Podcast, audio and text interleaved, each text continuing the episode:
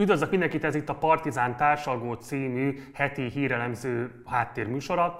Be is mutatom gyorsan a mai vendégeinket sorban. Szervusztok, üdvözöllek benneteket. Elsőként Diószegi Nórát, a Mérce főszerkesztőjét. Szervusz Nóra! Hello! Stumpf Andrást, a Válasz Online munkatársát, újságíróját. Szervusz András! Szervusztok, sziasztok! És Parászka Borókát, a Marosvásárhelyi Rádió munkatársát, újságírót. Szervusz Boróka! Üdv mindenkinek! Köszönjük szépen, hogy a rendelkezésünkre álltok. Jó, és akkor ugorjunk is bele az első témánk közepébe. Ugye Orbán Viktor vasárnapi Facebook videójában ejtette egy fél mondatot, miszerint május harmadikára várják a járvány tetőzését, pont egy nappal az érettségi kezdete előtt. Hogy ezt miért innen kellett megtudnunk, és miért így, abban most tényleg inkább bele sem menjünk. Ami sokkal fontosabb, hogy még a legpesszimistább becslések szerint sem lesz szükség akkor ájkapacitásra és lélegeztetőgép mennyiségre, amiről Orbán napok óta beszél, és amit kíméletlenül készít elő a Kásler féle Emberi Erőforrások Minisztériuma. Ugyanakkor az emmi eheti tájékoztatása szerint ők az ágyak mindössze 2%-ának felszabadítását rendelték el, mivel a szabad ágykapacitása a miniszteri bejelentés előtt már 58%-át tette ki az összes államilag finanszírozott ágynak. A héten épp a Válasz online jelent meg élő Anita megrázó interjúja annak a debreceni orvoscsapatnak a szakmai vezetőjével, Fülest Bélával, akik idehaza a legnagyobb tapasztalattal rendelkeznek a mesterséges lélegeztetés terén. Az interjú részletesen ismerteti, miért igényel extra figyelmet és körültekintést a koronás betegek mesterséges lélegeztetése, ami számos kórházat kezelhetetlen nehézségek elé állíthat, kezdve a beteg forgatásától egészen a védőöltözet speciális kezelésig bezárólag. Ti mit gondoltok? Indokolt-e az ágyszám kapacitások ilyen nagyarányú felszabadítása és szabadon tartása? Elsőként akkor Nóra, nálad a szó. Hát a, biztos, hogy sokkal könnyebb lenne erre a kérdésre akkor válaszolni, hogyha úgy nagyjából bízhatnánk benne, hogy reálisan látjuk azokat a számokat, amik a megbetegedésekkel kapcsolatosak.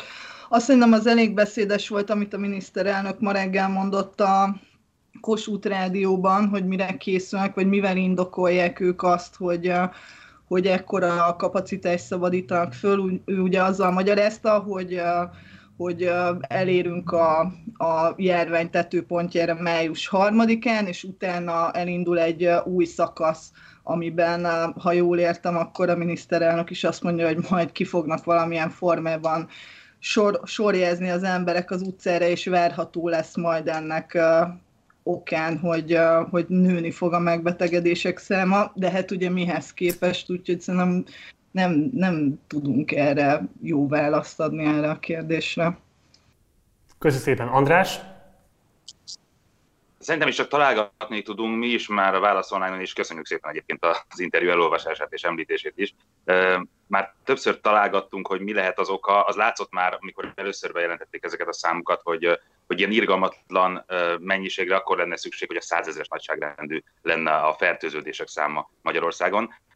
Erről ugye nincsen tudomásunk, úgyhogy azt gondolhattuk, hogy vagy nem tudunk valamit, amit a kormány tud, és azért tehát igazából nagyon nagy gáz van, és azért cselekszenek. Ez még mindig nem látszik így egyébként, ez nyilvánvalóan levezethető a halálozások számából, hogy, hogy ez, ez nem létezhet, az, hogy ez a több százezeres szám lenne. A másik lehetőség viszont az, hogy amely, amit szintén felhívtuk olvasóink figyelmét, hogy, hogy lehet, hogy itt az ágyszámoknak a leépítését kezdte el a kormány, tehát hogy gyakorlatilag azt a hosszabb távon, tehát úgy értem, hogy a finanszírozott ágyaknak a, a, a szűkítése ennek az első lépése zajlik. Ez mondjuk bőven elképzelhető szerintem. Ha megnézzük a nyugat-európai országokat, hát éppen azért voltak bajban most a koronavírus kirobbanása kapcsán, mert a, nyugati jól működő, sokkal magyarnál jobban működő egészségügyek általában leépítették már az ágykapacitásokat, mert átmentek a megelőzésre, az otthonápolásra, senki nem akar nyilván kórházba feküdni, tehát hogyha van forrás, akkor az egészségügyek általában felszámolják az ágykapacitást. Nálunk egyébként az ágykapacitás az, az viszonylag jó európai viszonylatban, tehát hogy alapvetően ebből a hátrányunkból lehetett most előnyünk, és most úgy, úgy látom, vagy legalábbis nem zárom ki, hogy, hogy ebben a helyzetben azt nézték meg, hogy azt lehessen majd mondani, hogy lám-lám, ami most el is hangzott, ugye, már így is a, így se feküdt beteg már nem tudom 50%-án az ágyaknak, hát akkor minek tartjuk fönt ezeket az ágyakat, akkor ezeket meg kell szüntetni, hogy egy ilyen hivatkozás majd jöhessen, hogyha vége van a járványnak, hogy ne kelljen visszaépíteni ezeket a, ezeket a kapacitásokat, ezt mondjuk el tudom képzelni. De ez egyelőre tényleg csak ilyen légből kapott, vagy hát legalábbis így próbáljuk kilogikázni, mi lehet a háttérben. Ez nem valódi tudás, tehát azért arra fölhívnám a figyelmet, hogy ezt így nem, nem állítom, hogy ezt akarja a kormány, csak egy ilyen eshetőség, egy lehetőség van, hogy, hogy ez, ez áll a háttérben. Köszönöm szépen. Boróka? Én a román helyzet felől tudom egy kicsit ezt valamilyen módon megközelíteni. Itt azt láttuk, hogy, és az a furcsa számomra is, hogy Magyarországon az ágyszámokról van szó, de itt Romániában történt néhány kórházi tragédia. Az egyik a szucsávai eset, a romániai fertőzések jelentős része egyetlen egy kisvárosba következett be, aztán Aradon, és most itt, ahol én beszélek, Marosvásárhelyen is nagyon nehéz helyzet alakult ki. Nem az ágyszám kérdés, a, a perdöntő kérdés abban, hogy hogy néz szembe a közegészségügy a járványjal, hanem a kórház szervezés, hogy hogy különítik el a betegeket, hogy hogy osztják be az orvosokat, hogy milyen a logisztikája a járványellátásnak, és azokban a hely, városokban, ahol járványgóc alakult ki, ezeket a hibákat követték el, és ezért olyan magas az orvosfertőzöttek száma, és ezért válnak a kórházak a fertőzés gócpontjává. Tehát nekem az a furcsa, hogy miért nem erről beszélnek, és hogy miért nem egy ilyen tágabb stratégiát lát az ember meg. Ha most Romániában is hirtelen átvette ugye a, a hadügy orvostani szakértőinek a csapata ezeknek a kórházaknak az irányítását, és hirtelen kezelhetővé váltak a, a problémák de addig, amíg járványhelyzetre fel nem készült központokat jelöltek ki járványközpontnak, ott nyilván, hogy egy sor szakmai hibát elkövettek. Úgyhogy azt gondolom, hogy itt az ágyszám a legkisebb probléma. Láttok esetleg összefüggést a között, hogy ugye mai napon már Orbán Viktor arról beszélt, hogy fokozatosan újra akarják nyitni a gazdaságot, beindítani a termelést, és hogy esetleg arra számíthatnak, hogy ennek a következtében indulhatnak be olyan fertőzések, amelyekre szükség lesz majd, amelyek miatt szükség lesz majd erre a kiemelt ágyszámra. Láttok -e esetleg ilyesfajta összefüggést, vagy sem? András? Hát figyelj, csak reménykedni tudok abban, hogy, hogy nem ez a helyzet, hogy az a 8000 lélegeztetőgép, amiről ugye szó volt, amit múlt héten említett a, a miniszterelnök, azért az, az irgalmatlan sok. Tehát, hogy megnézzük, hogy, hogy hol volt ennyire szükség, hát ekkora országban, mint Magyarország, Magyarország nem volt szerencsére sehol, még ott sem, ahol bedurrant a, a, a járvány nagyon. Ettől függetlenül én azt mondom, hogy ez mondjuk csak egy ilyen jó, józan paraszti hozzászólásom, mert semmi szakértelem nincsen, de de inkább legyen ebből több. Tehát, hogy azt mondom, hogy biztosítsuk túl magunkat tőlem, vegyünk 15 ezer lélegeztetőgépet, vagy 20 ezeret, és szabadítsunk föl baromi sok ágyat, és ne legyen rá szükség, de hogyha mégis véletlenül gond van, akkor legyen elég. Tehát, hogy szerintem itt a túlbiztosítása semmi baj nincsen. Sőt, azzal van a baj, hogyha, hogy erre nem. Erre jusson, lélegeztetőgépre is, kórházjára is, finanszírozásra is. Ez prioritás nyilvánvalóan. Tehát, hogy én abban nem kötnék bele, hogy jaj, most túl sokat költünk erre, oké, okay, erre költsünk túl sokat. Van egy csomó dolog, ami baromság, amire nem kellene költeni állami pénzt. Én is napestig tudnám sorolni, ez nem tartozik ide. Tehát, hogy itt erre szerintem nyugodtan túl biztosíthatjuk magunkat, akkor semmi baj. Köszi szépen. Boróka. Nekem megint csak az ország határól kívülről nézve nem tűnt úgy, hogy Magyarországon a gazdaság annyira leállt volna mint mondjuk nálunk. Tehát itt mindent leállítottak, a kisipart, a fodrászokat, mindent, mindent. Tehát ez az újraindítás persze nem, nem látom közelről, de ö, nagy kérdés a számomra, hogy itt tényleg meghoztak-e minden olyan intézkedést, amit meg kellett hozni, időben hozták-e meg, ö, hogy miért van ez a ö, járványadatok közül, körüli ö, bizonytalanság és elhallgatás. Persze ennek különböző technikáit lát, hallottam Magyarországon kívül is, hogy mindenről, a lélegeztetőképek számáról is, az, az esetszámokról is, az ágyszámokról is, a kórházi infrastruktúráról is, a gazdasági újraindításáról is csak akkor lehetne beszélni, hogyha volnának biztos számok. Ehhez tényleg tömeges szűrés kéne, folyamatos tömeges szűrés. Erről én nem hallok, nem, nem tudom nálatok, hogy működik, de, de ezek nélkül minden csak spekuláció, és hogy ez kinek jó, meg miért jó, vagy hogy emögött csak az van, hogy képtelen megszervezni, vagy képtelenek ezek az államok megszervezni a, egy ilyen méretű tömeges közegészségügyi ö, ellátás, mint a szűrés, azt, azt hiszem, hogy ez utóbbi, ez, ez, a, ez a nagy gond. Így van, figyelj, nálunk az a helyzet, hogy még sokkal kevesebbet szűrünk, tehát mi borzalmasan kevesebbet szűrünk Magyarországon, ezért is vannak olyan alacsony hivatalos számok, mert hogy egyszerűen, hogy ahol nem szűrsz, ott nem derül ki, hogy, hogy van fertőzés. És igen, a helyzet az, hogy nem tudják, nem tudják megoldani a tömeges nagy szűréseket. Többek között a Dél-Korea is azért tudta, mert már volt tapasztalata abban, hogy, hogy milyen az, amikor egy ilyen járvány betör és elkezd minden, mindenkit leteríteni, és ők már megvoltak a gyártókapacitásaik, minden, amit csak be kellett most lökniük, és egyből meg tudták csinálni az óriási szűréseket. Ezt egyébként mi Magyarországon nem tudjuk, és, és azt hiszem, hogy más államok se tudják olyan nagyon. A problémám nekem azzal van, amikor megpróbálják megideologizálni, ahelyett, hogy azt mondanák, hogy srácok, nem vagyunk felkészülve rá, nem tudunk tömeges szülést véget, sorry. Érthető lenne egyébként, mert erre nagyon lehetett felkészülni, hogy valaki megzabál egy denevért, aztán utána ez lesz belőle. Tehát, hogy ez ehelyett azt mondják, hogy hát nem is kell a, tesztelés, az igazából fölösleges, meg maszkot se kell hordani, mert az fölösleges.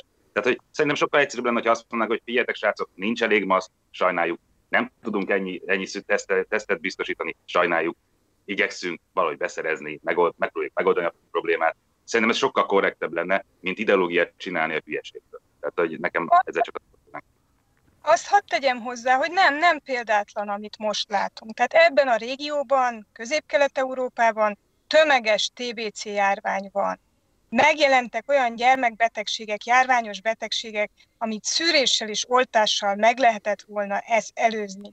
És erre, ennek a járványnak a fő próbáit láttuk az elmúlt években. Csak a TVC számok növekedése jelezte azt, hogy itt nagyon nagy baj van hátrányos helyzetű körzetekben, mert úgy terjed egy, meg, meg, egy nagyon könnyen kezelhető, oltással megelőzhető betegség, mint kés a vajban. Tehát hogy itt, itt a, Jó, itt a közegészség... Regionális járványokat tudtak ilyeneket kirobbantani, de alapvetően nagyon jól állunk azért TBC helyzetben, legalábbis Magyarországon a BCG oltások 50-es évekbeli bevezetése óta eh, gyakorlatilag sikerült eltüntetni a, a TBC-t, amely korábban tényleg eh, eh, tömegeket érintett és, és halálos is tudott lenni. Tehát, hogy alapvetően ebben tök jól állunk, de azért ez egy több mint ez egy 70 éve megoldott ügy, ami helyenként tud problémákat okozni, de alapvetően tömegesen nem.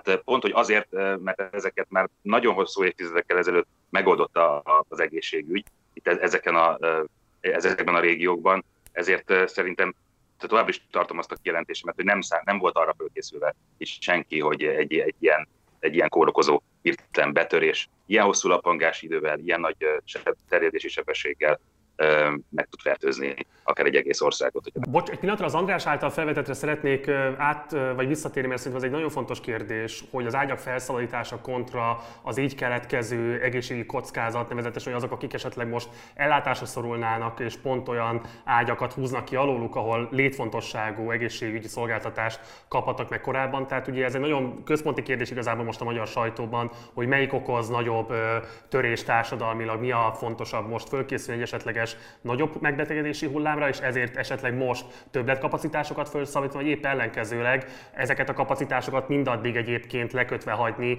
és a most használatban lévő ágyakban megtartani ezeket a betegeket, hogy épp azok a megbetegedések, amelyek nem a járvány következtében alakultak ki, azok ne eszkalálódjanak, és ezekből ne legyen nagyon magas halálozás. Nóra, mit gondolsz erről a dilemmáról? Ja, hát én ebből a szempontból abszolút azt gondolom, hogy, tehát, hogy a nulladik lépés hiányzik, tehát lehetne érvelni azzal, hogy majd sok lesz a megbetegedés, de tehát ehhez alapvetően tényleg azt kell tudnunk, hogy akkor mivel számolunk, vagy mi, mi az, ami, amit, uh, amit ezzel kapcsolatban, tehát hogyha értenénk, hogy mire vonatkoznak ezek a számok, akkor lehet, hogy indokolható lenne. Azt szerintem semmi sem indokolja, hogy, uh, hogy ellátásra szoruló betegeket uh, küldjenek haza, és ezzel, ezzel még súlyosabb helyzetbe hozzák nem csak őket, de az egész családjukat és a környezetüket is. Tehát szerintem itt ez egy ilyen alapvetően egy egy ilyen a, tehát morális kérdés is persze, de technikailag sem pontosan értjük azt, hogy így, a, hogy mi indokolja ezeket a számokat. Persze Orbán Viktor ma ugye azt mondja, hogy, hogy amikor majd enyhülnek ezek a szabályok, meg beindul újra a gazdaság, és ő ebből, ebből a szempontból nagyon optimista, akkor majd jöhet egy újabb ilyen hullám, de akkor, akkor talán azon is el kéne gondolkozni, hogy ennek a a, tehát, hogy eddig ugye lassítottuk, és elkezdtük kiüríteni a kórházi ágyakat, akkor most uh, mi az, amivel számol a kormány, mert ilyen bemondásos alapon szerintem nagyon nehéz, uh, nehéz tényleg átlátni azt, hogy akkor most uh, mi indokolja ezeket a típusú lépéseket. Szóval nem is számok indokolják ezeket a lépéseket. Én úgy, ér, úgy éreztem abból, amit uh, láttuk. Kásler, a Kásler féle uh, kórházigazgató elbocsátásokra, hogy amikor kirúgott két igazgatót is azért, mert nem szabadították fel az ágyakat nagy hirtelen úgy, ahogy azt ő kérte. Én abban azt láttam, hogy nem a számítás a lényeg, meg hogy pontosan mennyi ágy kell, hanem volt egy parancs, a miniszterelnök azt mondta, hogy na, szabadítsatok fel ágyakat, és a végrehajtók, mint például Kásler is, mikor ezt nem tudták, nem tudták biztosítani. Jött a kérdés, hogy na jó, hol vannak az adatok, és nem jött be az adat. A Pintér Sándor azt mondta a miniszterelnöknek kormányülésen, hogy hát ez nem szolgáltatta a Kásler, mert nem jött be a székesfehérvári adat, na akkor aztán hirtelen gyorsan ki, ki, kirúgunk mindenkit, hogy, hogy látszódjon, hogy mi meg akarjuk oldani a problémát a miniszterelnök felé. Ez ilyen tipikus politikai, uh, ilyen végrehajtósdi, uh, megfelelési kényszeres játszma az, az én olvasatomban, uh, és egyáltalán nem szól arról, hogy valójában miért is kell, uh, kellene az udvaron, vagy, vagy otthon uh, olyan rehabilitációra szoruló embereknek otthon uh, gyógyulniuk, akik otthon nem tudnak gyógyulni, hiszen azért van a rehabilitációs központ, hogy ott tudjanak. Tehát, hogy ez nem volt kérdés, a kérdés az volt, hogy meg tudunk-e felelni a főnök parancsának. És ezért aztán elkezdett kirúgdosni mindenkit a, a Kásler, ami jól mutatja, hogy, hogy, hogy ez a szint azért már, ez a, az őrületnek ez a szintje, a kormánypárton belül is visszhangot keltett. Tehát amikor Balogh Zoltán nyíltan azt mondja, hogy hát ez, ez, ez nem megy, amikor Bajer, Bajer Zsolt, is megüzdött, azt mondom, amikor Bajer Zsolt konkrétan arról beszél, hogy hogy ez, ez, egy, ez egy hülye lépés volt, akkor ott már azért elgondolkodhatunk, hogy, hogy Kásler miniszter úrnak a napjai vajon meg vannak-e számlálva. Szerintem nyilván minnyájunké meg van számlálva, de ő neki miniszterként most azért így érdemes elgondolkodni, hogy, hogy mit, mit szeretne még csinálni az életben a miniszterség után. Szerintem nem árt most tölteni magának ezt a kérdést. Bárki akar röviden reagálni az András által elmondottakra? Akkor menjünk tovább a következő. Ja, igen, Boróka? Mond. Nem, csak annyit akartam kérdezni, hogy, hogy onkológiai ellátásban résztvevők, tehát hogy látom, hogy az idősek és a rehabilitáción résztvevők felmerül, de hogy az onkológiai ellátás például hogy működik. Tehát azok a részei az egészségügynek, ami, ami nem tűr halasztást. Mert itt nálunk ebből van katasztrófa. Tehát leállítani kemoterápiákat, ez, egy, ez kivégzés. Erre nincs jobb szó. Műtéteket, onkológiai műtéteket leállítani, ezek, ezen, tehát csak azt jelzem nektek, és mehetünk tovább sajnos, hogy, hogy ez rendszerkérdés. Ez egészségügyi rendszerkérdés probléma. Lehet a magyar kormányon belül ilyen, ilyen típusú feszültség, de hogy ezek a kelet-európai rendszerek nem működnek úgy általában, az sajnos tény. És hát ahogy látjuk, a nyugat-európai sem. Igen. Menjünk tovább Donald illetve a, azzal az interjú, amit a héten a Spiegelnek adott. Ugye abban ő úgy nyilatkozott, hogy Karl Schmidt nagyon büszke lenne Orbán Viktorra, utalva ezzel a náci hatalomgyakorlás jogelméleti hátterét megalapozó német jogtudósra. A kormányzati szenny média természetesen azon ugrott a kijelentése, és előráncigálta azt a több mint tíz éves történetet, miszerint Tusk nagyapja náci katona volt. A valóság ezzel szemben viszont az, hogy az Európai Tanács elnökének nagyapját kényszer sorozták a német hadseregbe, ráadásul a bizonyítéknak szánt fényképe egy ócska hamisítvány. Ennek ellenére a pesti srácok képes volt azt a szégyenletes mondatot írni a cikkéhez, hogy idézem, bár könnyű megoldásnak tűnik bárkit megítélni a felmenői tettei alapján, a jellemnek azonban mégis lehetnek olyan részei, amelyek genetikusak, így öröklődhetnek generációkon át. Tegnap egyébként az egyik legnagyobb lengyel napilap magyar nyelv üzenete a címlapján szólította fel az illetékeseket bocsánatkérésre, ám a Fidesz politikusai inkább egy nyílt levelet tettek közé, amiben azt írják, igazságtalanul nácinak nevezni valakit szégyenletes dolog. Ebben még akár egyet is lehet velük érteni. Szerintetek van-e jelentősége ennek az incidensnek? Hogyan értékelhetjük a Tusk magyar kormány csörtét? Mit gondoltok erről? András, elsőként nálad a szó. Jó, hát itt szét kell szállazni szerintem három dolgot legalább. Az egyik az, hogy náci, nácizás, lenácizni valakit, aki nem náci, meg leantiszemitázni, stb. Ezt én mindig gyűlöltem, mindig gyűlölni fogom, ugyanúgy, mint a zsidózás, mint a komcsizást, stb. Ez, amikor alaptalanul valakit náciznak, az szerintem mindig fölháborító. Kérdés az, hogy Donald Tusk most ezt tette amikor azt a kijelentést tette Orbán Viktorral kapcsolatban, hogy Karl Schmidt büszke lenne, Or- büszke lenne Orbán Viktorra. Ezzel lenáciszta. Formál logikailag nyilvánvalóan nem. Tehát azért, mert valakire egy náci jogtudós büszke lenne, nem mondom meg, hogy miért, attól az, az a valaki nem, nem náci. Tehát, hogy még a, a kijelentésben sincs ez benne. Sokkal izgalmasabb azonban, hogy amikor Dajcs Tamás és a, a Fidesz EP frakció most így felháborodik, és, és bocsánat kérésre kötelezné Tuskot, akkor azért úgy tényleg eszembe jut az, hogy ez a kör, én jól ismerem ezeket az embereket, sokukkal barátságban is voltam, vagy haversági alapon. Kár Schmidtet tíz éve Isten. Tehát alapvetően, ha megnézzük, hogy megadja Gábor, hogy írt Kár Schmidtről, hogy az alapjogokért, központ, alapjogokért központot vezető Szántó Miklós, hogy írt Kár Schmidtről, a, még március 11-én is, most március 15-én az alapjogokért központ Kár Schmidt képével és Kár Schmidt idézetet tett ki, azzal indokolva a szuverénről mondott és rendkívüli helyzetről mondott Kásmit idézettel indokolva, hogy milyen jó, hogy Orbán Viktor úgy cselekszik, ahogy cselekszik. Tehát, hogy alapvetően Kásmitre hivatkozott az Alapjogokért Központ, a kormány által fenntartott álcivil szervezet, amit Szántó Miklós vezet.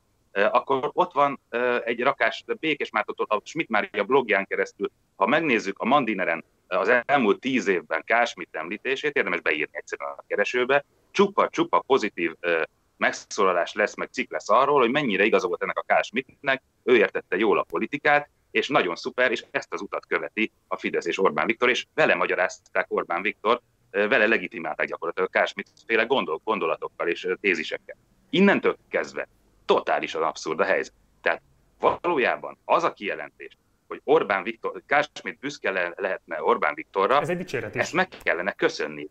Ez egy dicséret, tehát, hogy, de komolyan, de tényleg, tehát ahogy Orbán Viktor, ahogy elmondta, az illiberális államot, meg egy egész elméletet, meg a szuverénről alkotott véleményt, tehát ő, ő szerintem valójában ez dicséretnek kellene, hogy vegye. Tényleg.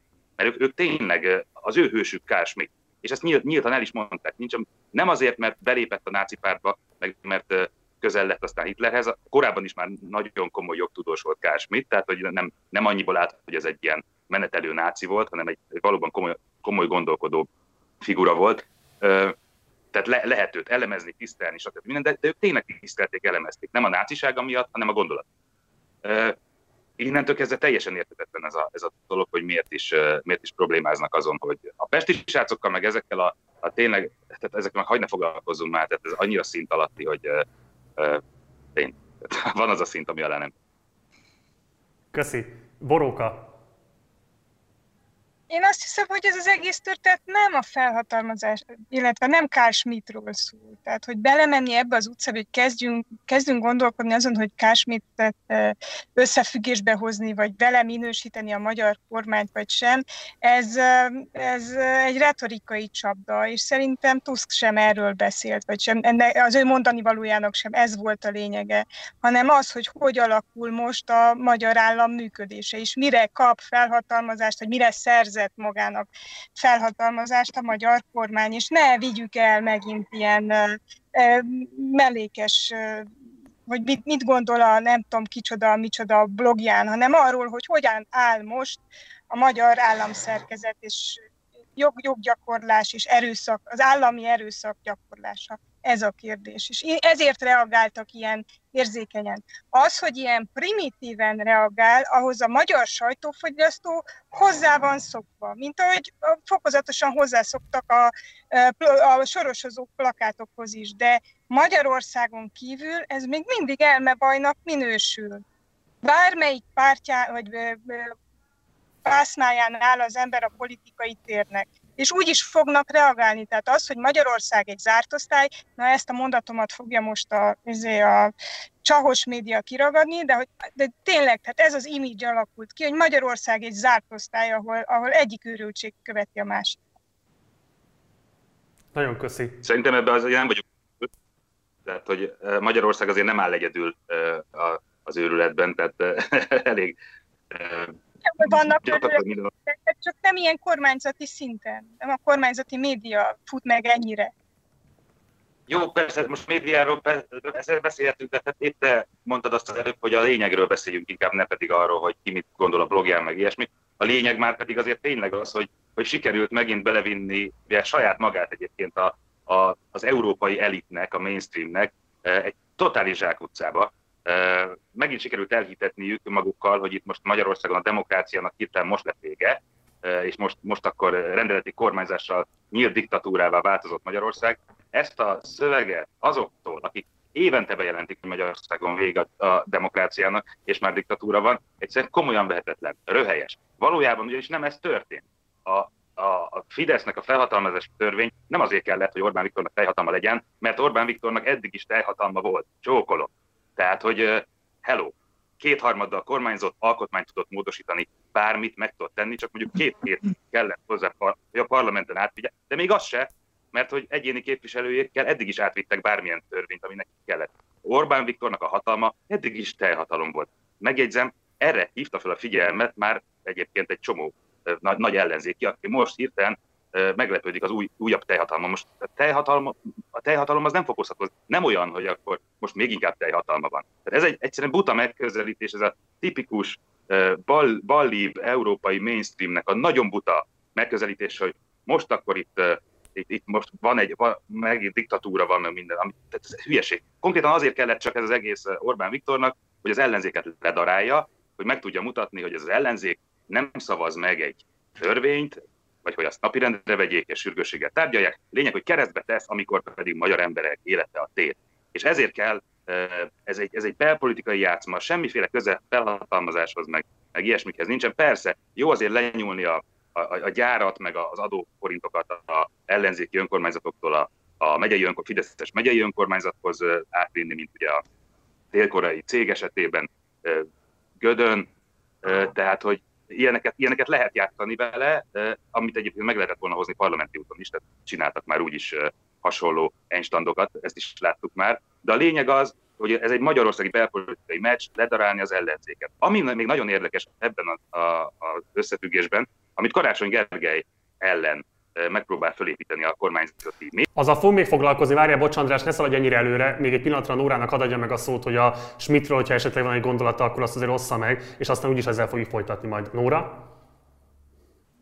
Mm, hát a részemről egyébként, a, szóval, hogy engem ezek már annyira nem izgatnak föl ezek a dolgok. Tehát nyilván a Tusk is megveregeti a saját vállát, hogy mondott valamit, amivel hú, de oda mondott ennek a szegény Magyarországnak. A Fidesz fölnyalja ezt, mint gyöngytyúk a taknyot, a pesti srácok dagonyázik benne, és nem t- tehát ennek az egésznek az ég egy adta világon semmilyen jelentősége nincsen. És e- tehát, hogy ebben az egészben tényleg az a bosszantó, hogy foglalkozunk vele, vagy hát ugye kiki a maga vérmérséklete szerint, de ez, tehát, hogy ezek tipikus olyan események, amik azért generálódnak, hogy akkor ugye az Európai Tanács is nyugtatja magát ezzel, hogy jó van, azért mi oda mondunk nekik, rajtatok tartjuk a szemünket, és akkor mi van? A Fidesz meg azt mondja, na most jól lenyomtuk őket, meg jól megmondtuk nekik, és ettől semmi, de semmi, de semmi nem történik. Tehát iszonyatosan fölösleges, és, és egyszerűen csak bosszantó ez az egész.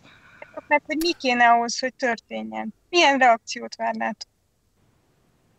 Az Európa ja. részéről, vagy... Nem, nem, nem az Európai Bizottság fogja megbuktatni a Fidesz, ezt fogjuk már föl. Tehát ha valaki meg tudja buktatni a Fidesz, az a magyar nép. Pont. Tehát ez, hogy majd akkor a, meg kizárják az Európai Néppártból, vagy nem zárják, nem tök mindegy. Tehát be, magyar belpolitikai szempontból teljesen, teljesen irreleváns a kérdés, hogy most akkor néppárti tagja a Fidesz, vagy nem.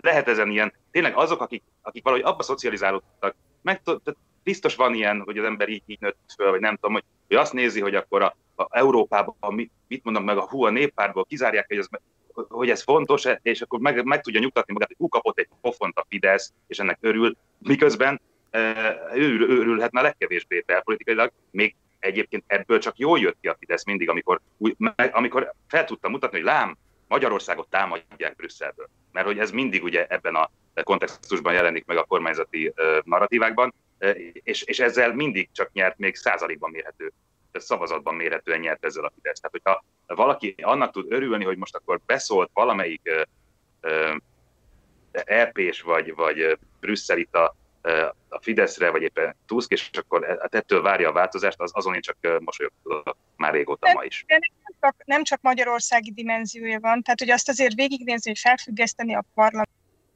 A dilemmák, hogy meddig mehet a rendeleti kormányzás, meddig mehet az állami erőszak. Tehát, hogyha azt látod, hogy a, a más, a melletted lévő... A parlament, borok, borok, az a baj, hogy nincs felfüggesztve a parlament. Tehát, hogy Én most ugye, lehet ilyet mondani, hogy Érted? Tehát sorolok olyan helyzeteket, nem csak Magyarországgal kapcsolatban, hanem úgy általában, ahol mindig meg, egy kicsit meg, meg merevedik a kor, az adott ország kormányzata. Érted? Tehát, hogy ez nem csak belpoli, Magyarország belpolitikai játszmája, hogy ott mi történhet meg, hanem ami, ez egy dominó effektus, ezt látjuk, hogy ettől tart mindenki. Tehát az egész román belpolitika arról szól, hogy édes Isten, nehogy elfideszesedjünk és ettől rettek Románia, és ezért nézik ilyen kocsányon lógó szemben Magyarország.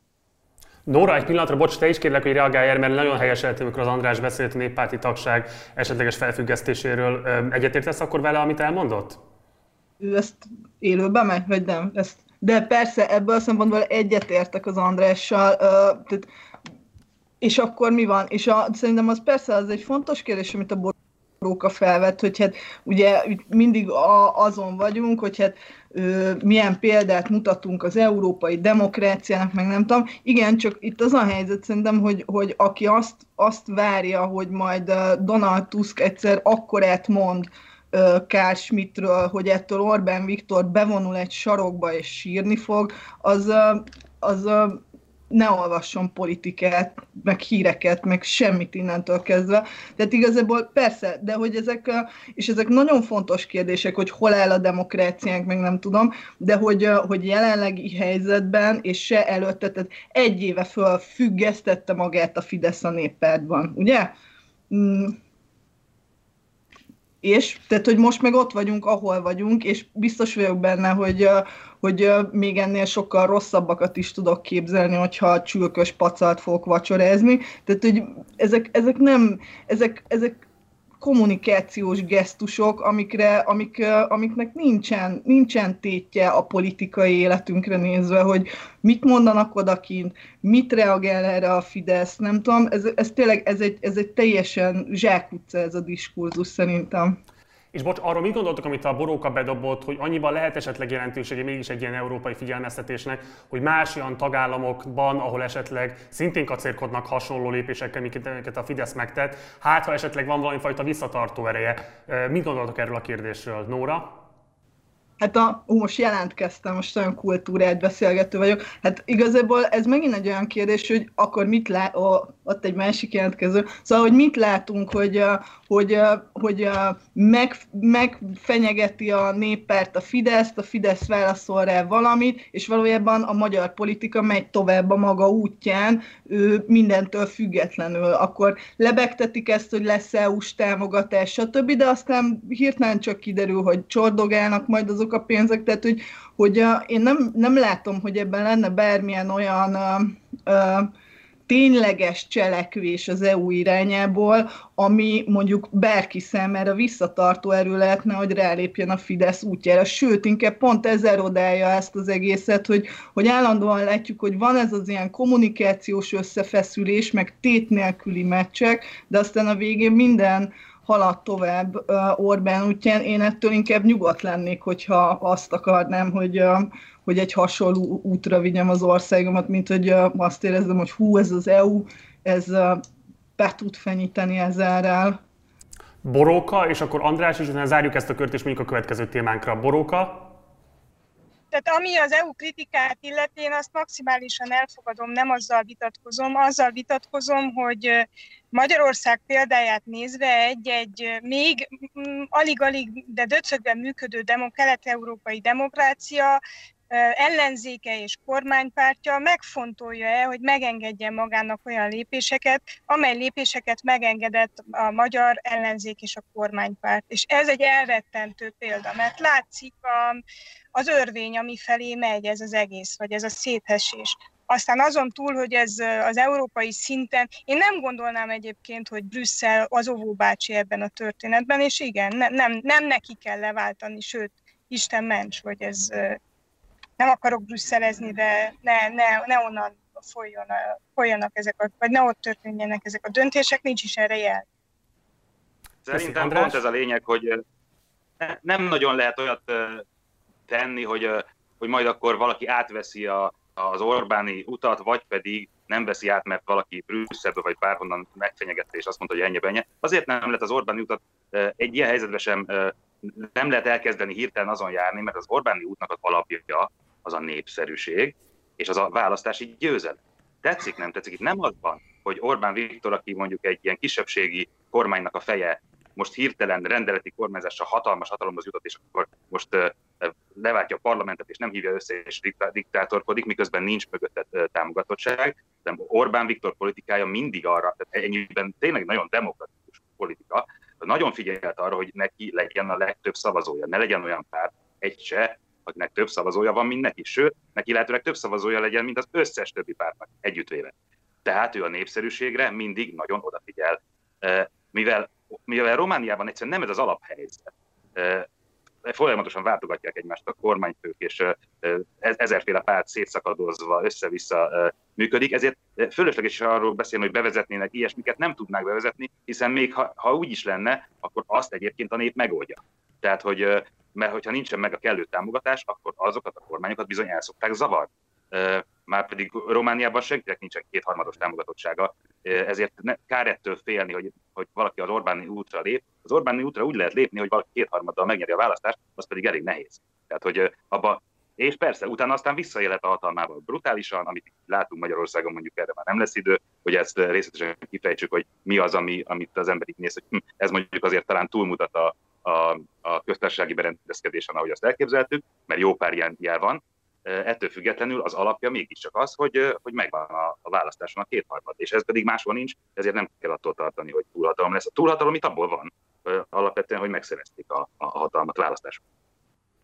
És akkor menjünk tovább a következő kérdésre. Ugye a napokban Szabó Tíme a parlamenti felszólására azon ugrott a kormány média, csak úgy, mint a Tusk esetében ezt láttuk. Miután a párbeszéd képviselő sorolni kezdte, hogy mennyi felszerelés küldött a határon túlra a magyar kormány, a kormánypárti képviselők tapsal folytották belé a szót, majd megjelent álnéven egy cikk a Magyar Nemzetben, amiben a legaljasabb náci toposzokat felsorakoztatva gyalázták Szabót. Bár a Magyar Nemzet cikkét mindenki elítélte, ettől még enyhébb formában Tamás Gáspár Miklós, nála élesebben pedig Hont András is kritikával illették Szabó Szabó felszólalását, mondván Szabó nem veszi figyelembe a Nemzeti Szolidaritás Közösség parancsát, ami elvi és politikai taktikai hiba is.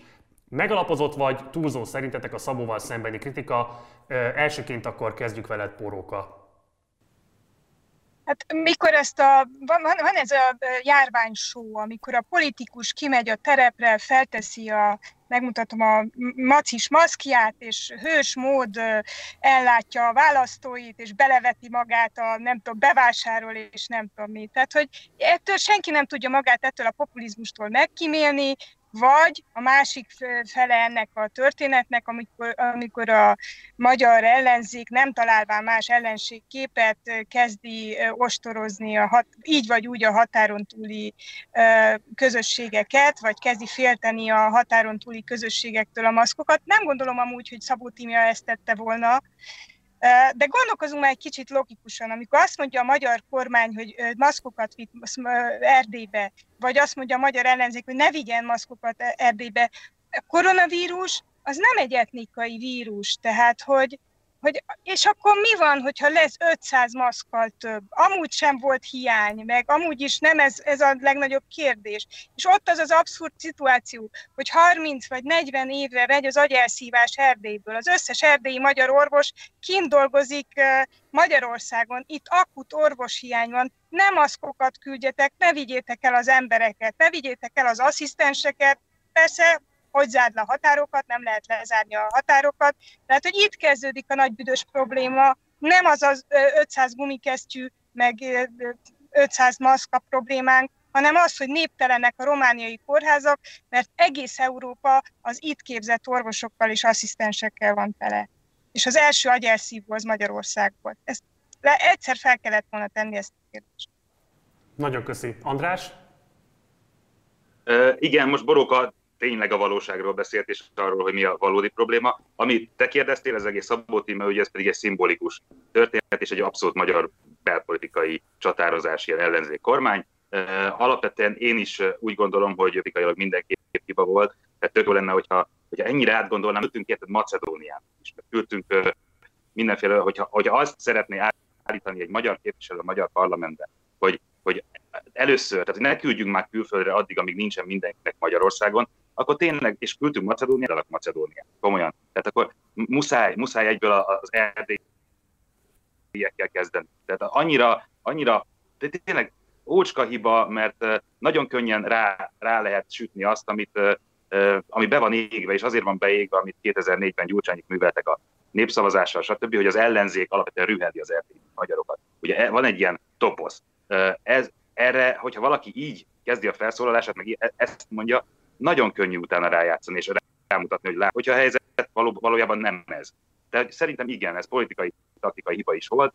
Én sem értek feltétlenül egyet azzal, amit, amit ő mond. Az még egy, egy S betűvel kezdődő és x a folytató szerencsétlen álnéven elkezdje tényleg a legdurvább náci toposzok szerint gyalázni, az pedig, hát mondtam, hogy nem menjünk a pestisázok szintjére, de hát sajnos birtokló vagy vitorló kormánylap, az, az még annál is mélyebben ment, vagy hát legalábbis ugyanazon a szinten mozognak, ami, ami tényleg, tényleg szörnyű, tehát ilyet, rossz ilyeneket olvasni.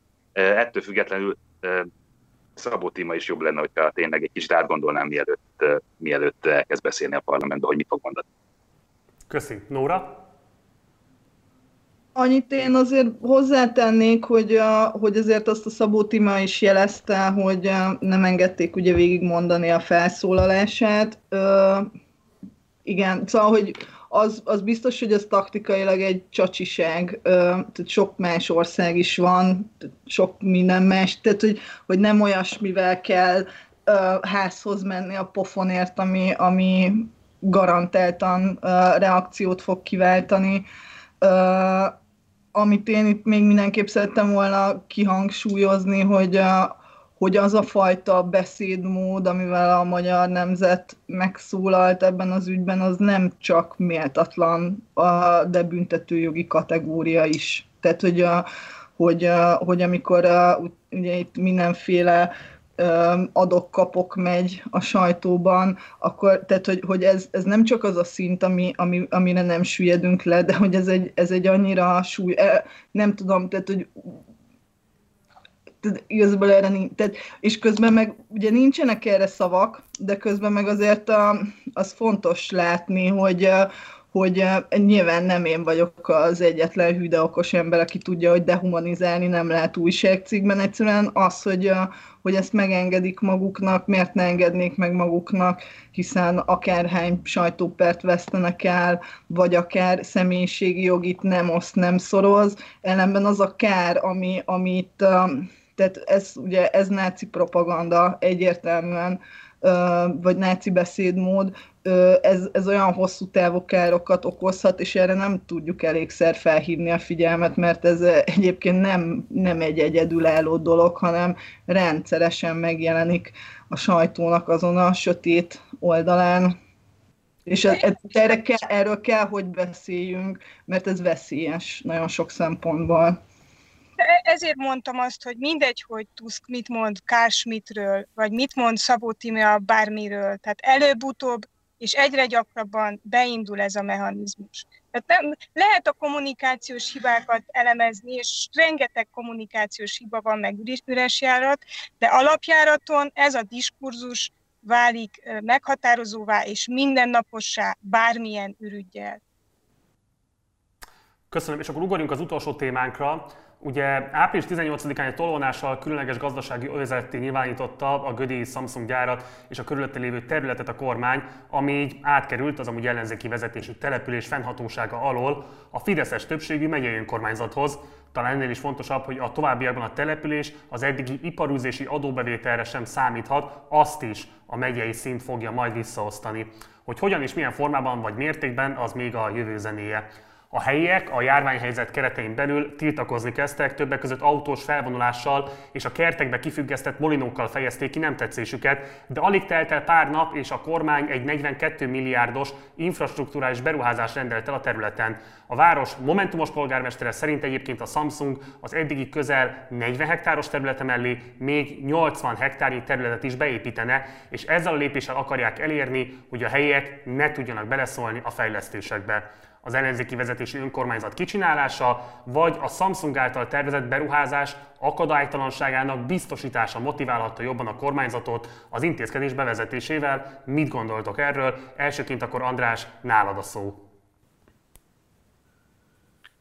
Rövid leszek, ez nem vagy-vagy kérdés. Tehát, hogyha két legyet tudsz ütni egy csapásra, miért ne üssék két legyet egy csapásra? Tök jó, hogyha el lehet, lehet, el lehet lehetetleníteni egy ellenzéki önkormányzatot, plusz egyébként is megígérted már a Samsungnak, hogy építkezhet, hogy nem lesz se semmi gond, éveken keresztül működtetek együtt, lezsíroztátok, lepacsisztátok, minden izé rendben van erre, erre megnyer, nem megnyeri egy ellenzék, a franc vigyel. Valahogy a, a, Samsung is nyilván ilyenkor az nyomást gyakorol, megpróbálja elérni, hogy amik, amikben megállapodtunk, édes drága barátaim, hát ne, ti is jól jártatok, le legyetek kedvesek akkor már tényleg teljesíteni. Úgyhogy szerintem két legyet egy csapásra ennyi történik. Nem kell döntenünk, hogy most ez vagy az motiválta jobban a kormányt, mind a kettő Köszi. Nóra?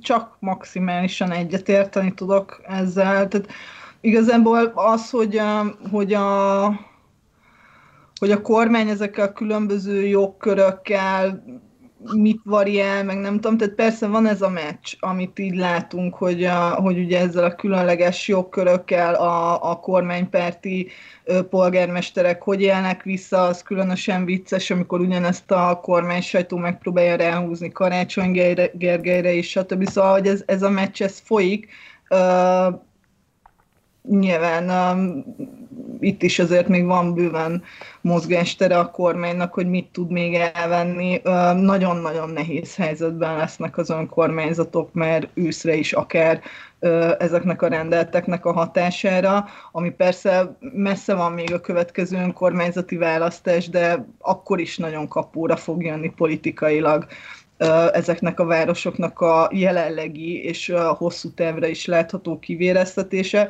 az pedig szintén nem újdonság. Tehát ha megnézzük, hogy milyen kiemelt beruházásokra ad a kormány, tényleg úgy milliárdokat, és itt a Samsungnál is ez a 42 milliárd forint, amit most ugye oda pattintanak, ez például a munkahelyekre való leosztás, tehát azt hiszem, hogy munkavállalónként 12 millió forintért fognak majd ugye létrejönni ebből munkahelyek. Ez tehát, hogy ez alapvetően egy régi módszere a kormánynak a, arra, hogy ezeket a gazdaságilag számára nagyon kifizetődő külföldi cégeket Magyarországon tartsa. Nyilván nagyon fontos most a járvány idején, hogy, hogy, hogy még jobban megerősítse ezeket a szövetségeit. Az biztos, hogy a munkavállalók szempontjából ez nem egy, nem egy olyan kiemelkedően jó biznisz nem, hogy nem kiemelkedően jó biznisz, hanem az olcsó kelet- és közép-európai munkaerő az, amivel sáfárkodnak ezek a kormányok, és itt sápítozunk, hogy miért nem szól bele az Európai Unió, meg az európai államok, és Németország, és azért nem szól bele, mert baromira megéri ez, hogy itt működhetnek ezek a cégek gyakorlatilag, hát rabszolgamunkával, vagy nagyon-nagyon alacsonyan tartott bérekkel. Nagyon megéri. Át lehet írni a járvány szabályokat, a megszorításokat, csak jöjjön a vendégmunkás, vagy csinálja meg otthon, gyártsa le, a semmiért azt a, azt a, az alkatrészt, és legyen belőle bevétel. Lehetőleg. Hát az látszik, látszik, hogy a németeknél tehát nem jött meg a kedvük ahhoz, hogy ők szedjék a spárgát. Tehát, hogy a, továbbra is teljesen, teljesen pánikba voltak, hogy hogy lesz itt spárga szezon, hogyha Romániából, Magyarországról, stb. nem, nem mennek a munkások, akik leszedik nekik mindig. Uh, igen, tehát hogy ez, az, hogy a járványveszély hirtelen már nem lett akkora veszély, és szépen elkezdik kivezetgetni, az egyszerűen ez, ezért van, mert hozzá vannak szokva az, hogy mások szedik helyettük az, a, a spárgát, ők meg csak megzabálják. Uh, igen, hát ez az Európa, ez, ez így áll össze. Elvileg mindenkinek marha jó, hogy hogy baloldalia, hogy hol van, hol van egyébként az európai baloldal. Én ugye eredetileg nem vagyok egy baloldali ember, de azért így szoktam nézegetni, hogy, hogy ki mit csinál. És ha azt látjuk, hogy milliós tömegek migrálnak úgy, hogy spárgát szedni, úgyhogy nincsen se biztosításuk, nincsen semmiféle biztonságuk, ami, hogyha kiesnek, ha megbetegszenek, hogyha bármi. Tehát a munká, munkavállalói jogok olyan szinten nem léteznek. Európa kellős közepén, ezekben a csodálatos gazdag országokban, hogy az egészen elképzelhetetlen volt hogy azt hittük, hogy az elmúlt száz évben már azért ezt megléptük, és akkor, és akkor mintha nem, nem lenne európai baloldal. Tehát nem én szeretném megcsinálni, de szólnék azért, hogy valaki most már úgy, úgy karolja már fel ezeket a témákat, mert, mert ez tényleg milliókat érintő strukturális kérdés Európában, amikor, amikor emberek abszolút másodrendű európai állampolgárként tudnak csak létezni, és ezek az emberek mi vagyunk, közép-kelet-európaiak. Ide egy kérdés egyetek meg, amire szeretném, hogyha mindenki reagálna, mert ez egy érdekes kérdés, és akkor Magyarországról lefordítva. Ugye itt vannak ezek az önkormányzatok, itt van Karácsony Gergely, akik folyamatosan magyarázkodásra kényszerülnek, folyamatosan támadásokat szenvednek el, jogköröket, bevételeket veszel tőlük a központi kormányzat. Itt vannak az ellenzéki pártok, amelyektől ugye a DK-nál lehetett azt hallani, hogy az állami támogatását fagyasztják be, a Momentumnál is vannak valami fajta ilyen próbálkozások, és ehhez képest nem látni azt, hogy lenne egy olyasfajta szolidaritásvállalás, bármifajta együttműködés, amiben egységesen lépnének föl a kormányzati intézkedések intézkedésekkel szemben. Budapesten mondjuk lehet néha látni azt, hogy az ellenzéki vezetésű kerületek polgármesteri megjelennek Karácsony Gergely mögött, de nem lehet látni azt, hogy ez valamilyen módon túlnyúlna Budapest határain, hogy a vidéki nagyvárosokban az ellenzéki polgármesterek fölállnának, és egységes javaslatokat vagy követeléseket fogalmaznának meg, és ugyanígy visszakanyodva megint az ellenzéki pártokra, ott is azt lehet látni, hogy nagyjából mindenki arra hajt, hogy hogyan tudja a legtöbb lájkot, követőt és így tovább behappolni ebből az egész járványügyi helyzetből. Nem lehet látni azt, hogy lenne lenne egy stratégikus kezelése annak, hogy itt valami fó- módon egységesen kellene esetleg mégiscsak föllépni, és abban talán több kakaó, több kraft tudna lenni. Hogy látjátok ezt a helyzetet? Nyilván nagyon komplex és nagyon nehéz egy ilyen járványügyi veszélyhelyzet kapcsán bármifajta politikai munkát elvégezni, nagyon nehéz szerveződni, nem lehet tüntetéseket organizálni, és így tovább, de azért mégiscsak látható, hogy itt van egyfajta bambaság is talán ezeknek a szereplőknek a részéről. Hogy látjátok ezt a, ezt a kérdést? És akkor legyen az, hogy menjünk itt sorba Borókától Nóráig, és ez az utolsó megszólalási kör. Nehezen tudok megszólalni, mert én ezt az egész átrendeződést önkormányzati szinten nagyon messziről látom, de azt látom, hogy annyira átalakult az egész magyar adminisztráció és területi leosztás, hogy ezen belül az abban a kis mozgástérben, ami, amiben vannak, és azok a regionális különbségek. Tehát nem nagyon látom, hogy ökörító fülpös a nyírségben hogyan tudna együttműködni a nem tudom, a hetedik, nyolcadik kerülettel. Biztos van erre mód, de hát már nem tudom hány évtizede hallom a lánglelkű budapesti magyar baloldali értelmiségtől, hogy ki kell mennünk vidékre, tehát hogy ez így nem, nem, nem így működik. Én nem vagyok meggyőződve, hogy ilyen jogi keretek között azt kell keresni, hogy az önkormányzat meg a polgármester úr a szembefordul a kormányjal, hanem itt partizán munka lesz, hogy egy kicsit adjak a műsor PR-jának. Nagyon szépen köszönjük. András?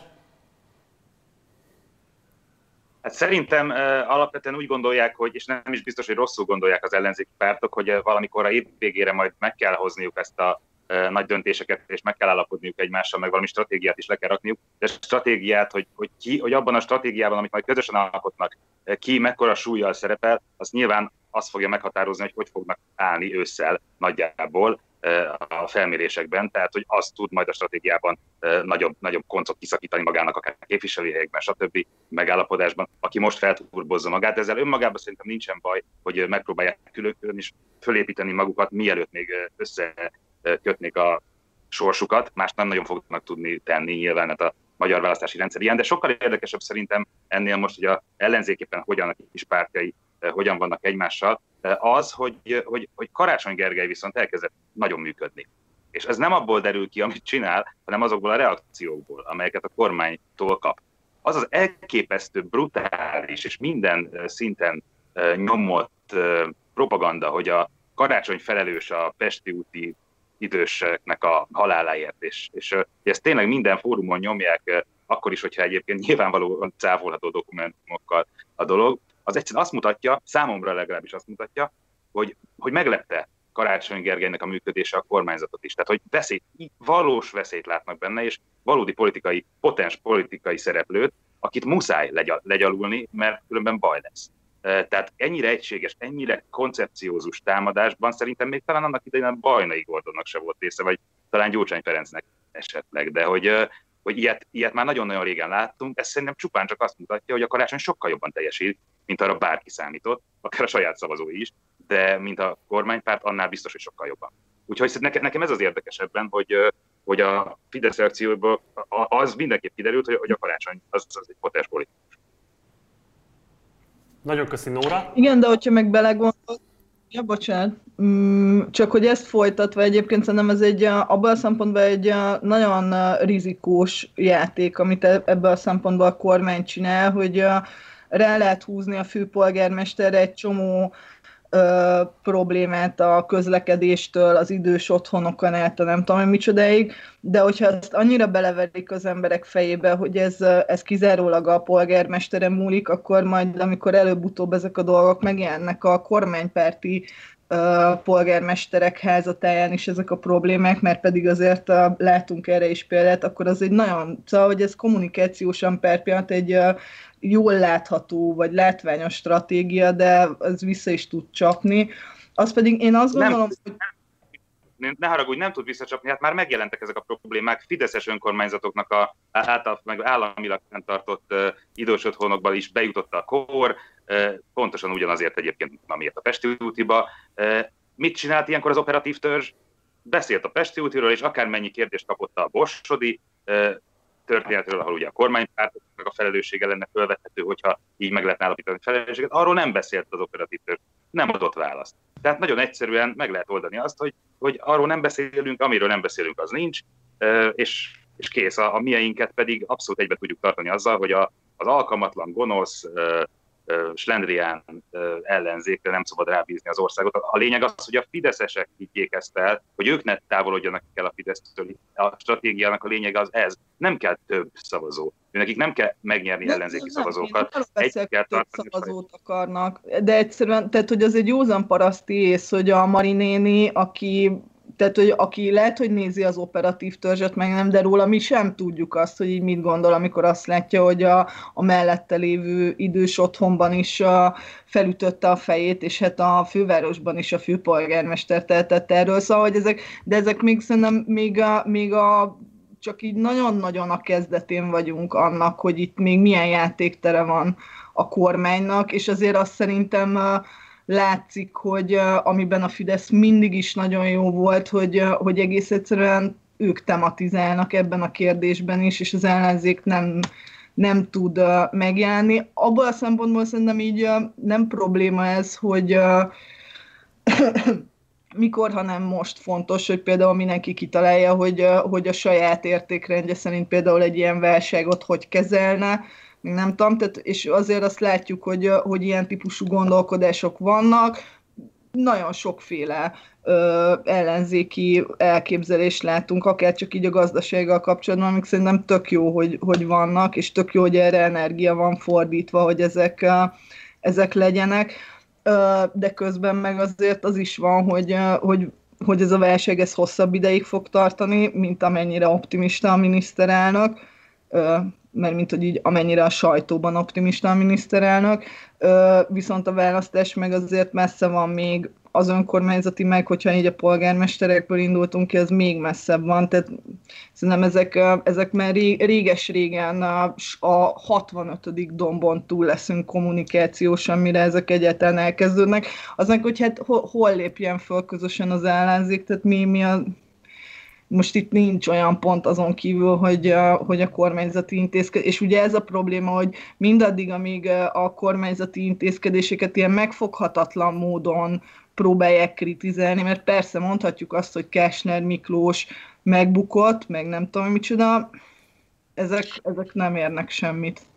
Tömören a magyar közigazgatás is szét van esve, és amíg ilyen a magyar közigazgatás, addig nem lehet szervezeti szinten együttműködni, mert nem adottak hozzá az erőforrások, a törvények és az együttműködés módja. Legyen ez az záró gondolat, és nagyon szépen köszönöm mindhármatoknak a részvételt. Köszönöm szépen Diószegi Horváth Nórának, a Mérce főszerkesztőjének, Stumpf Andrásnak, a Válasz Online munkatársának, és Parászka Borókának, a Marosvásárhelyi Rádió munkatársának a részvételét. Szervusztok, minden jót nektek! Köszi, hello!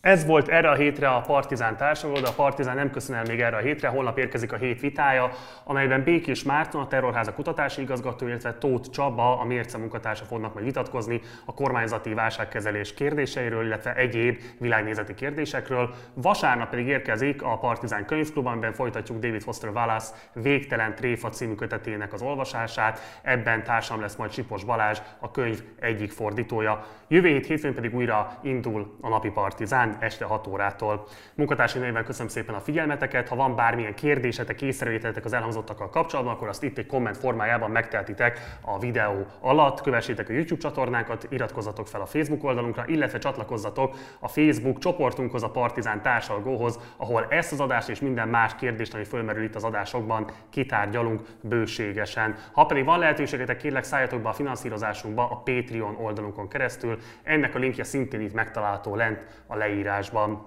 Én Gulyás Márton voltam, munkatársi nevében elköszönök tőletek, holnap találkozunk, ciao.